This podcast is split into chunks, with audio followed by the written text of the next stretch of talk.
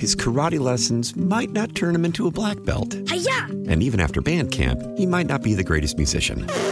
But with the 3% annual percentage yield you can earn on a PenFed premium online savings account, your goal of supporting his dreams Thanks for everything, Mom and Dad. will always be worth it. Apply today at penfed.org slash savings. Federally insured by NCUA. $5 minimum to open account. To receive any advertised product, you must become a member of PenFed. PenFed's got great rates for everyone. Hold on. Here's Tara's Daily Rant.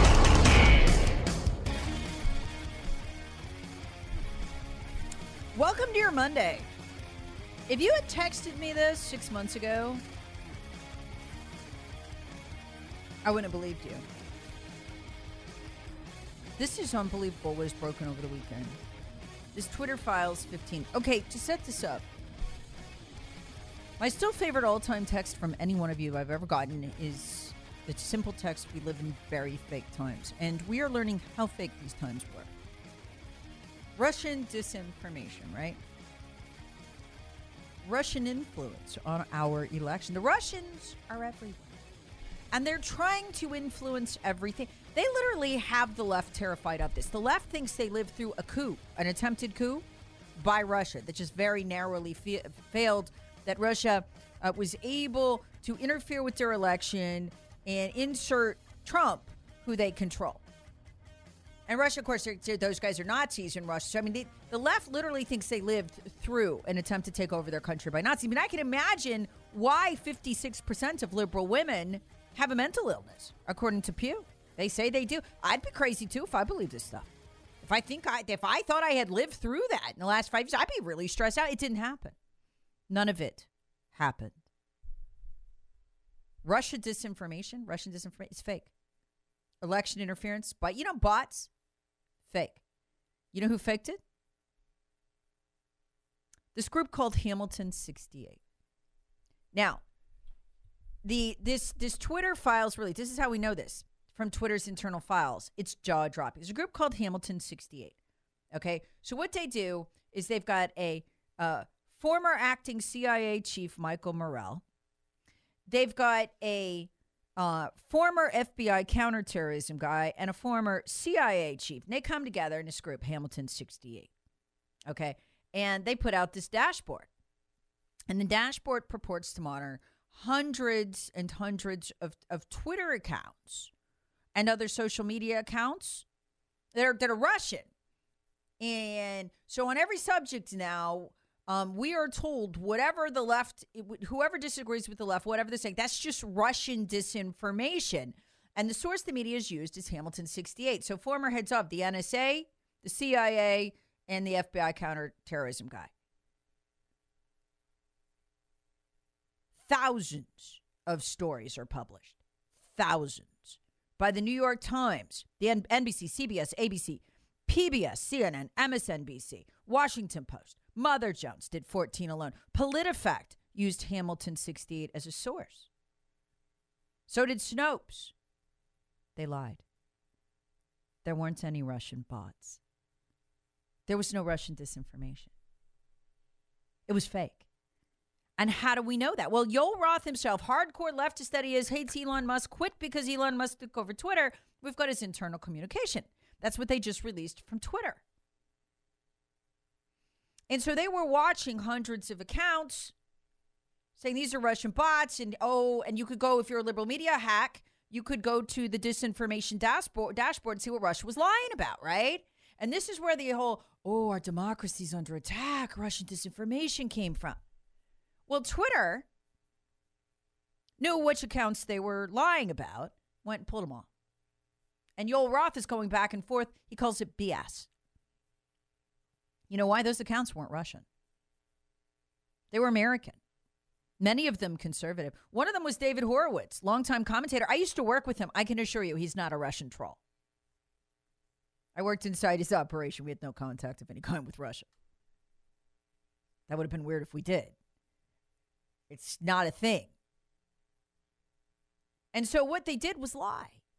They put together a, a, a stack of hundreds of accounts and monitored them. That, and the dashboard would spit out stuff like, oh, Russians are trying to hold back black voters. Now, Oh, Russians are trying to undermine the Mueller investigation by spreading disinformation. Oh, Russians are supporting Donald Trump by arguing for his cause. Russia, Russia, Russia. They're not Russian.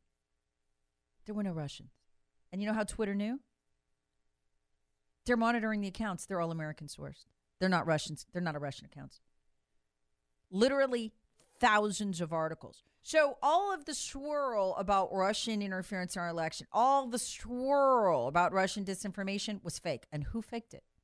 Who built an entire system to fake it? NSA, CIA, with the help of the FBI. They called it Hamilton 68. And look, for you, you probably don't care. You always knew the Russian was dis- Russian disinformation was fake. You're not fooled by those kind of things. Half the country is. They think they're under assault by Russia when Russia couldn't be bothered. This is a psychological operation, is what it is. 644 Twitter accounts were supposedly linked to Russian activity online or the Kremlin. So you could go to the dashboard, type in any subject, and they would give you the Russian influence. Hamilton 68, used by Snopes and Politico. Totally fake. So Twitter was checking to see, according to Matt Taibbi, who did the Twitter Files 15, he was checking to see how many of Hamilton's accounts were real. Right? Inside of Twitter, the executives were. And they came to realize it was a total lie by the FBI, NSA, and CIA. And they even debated do we tell the public? Do we tell the public there's no Russian bots? There's no Russian disinformation. It's fake. And our intel community is faking it. They've created this entire thing to fake it. Twitter's own Yoel Roth, hardcore leftist. He's gay as a husband. He's, I mean, he is checks all the boxes. Twitter's own Yoel Roth, head of censorship, called the effort to fake Russian bots, fake Russian disinformation, fake this whole narrative that there was Russian influence on our elections, that Russian bots were out there trying to influence people online. He called the effort bull blank, starts with S, ends with T, and pointed out it was falsely accusing right wing sites of being Russian bots. Almost all of the 644 were right wing sites or just like random right wing Twitter accounts. They were not Russian. And yet they were talking about, look, what should we do? Because we're going to get tarred with this.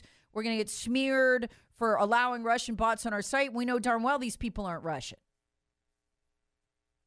I mean, one of the guy, the Dennis Michael Lynch podcast, a right winger, small Twitter presence, Russian bot. No, he wasn't. And so, literally, they're talking about inside Twitter how fake these efforts are. Well, look, look what they did with them. Look what the CIA and FBI would do with them in the years after. They would use Russian disinformation, which they themselves were faking, as the pretext to come in and censor Facebook, come in and censor all of us and control the debate during the election under the pretext of, oh, Russian disinformation. When they knew not only was there no Russian disinformation, the accounts they were claiming were bots, they were conservative. You know who one of their Russian disinformers were? Again, Michael Horowitz. Michael Horowitz. We're, we're told he's a Russian disinformer. He's been around for years. He's not Russian, just a conservative pundit. So Russia didn't attack our election with disinformation? No. That was the NSA, FBI, and CIA. And shame on Twitter, shame on those liberals on Twitter, knowing that was all fake, knowing all these media outlets were lying and saying eh, nothing. They ultimately, by the way, decided to just say nothing. I just let them keep lying. Terrorists want it. Hear the Tara Show weekday mornings on 1063 WORD and the Audacy app.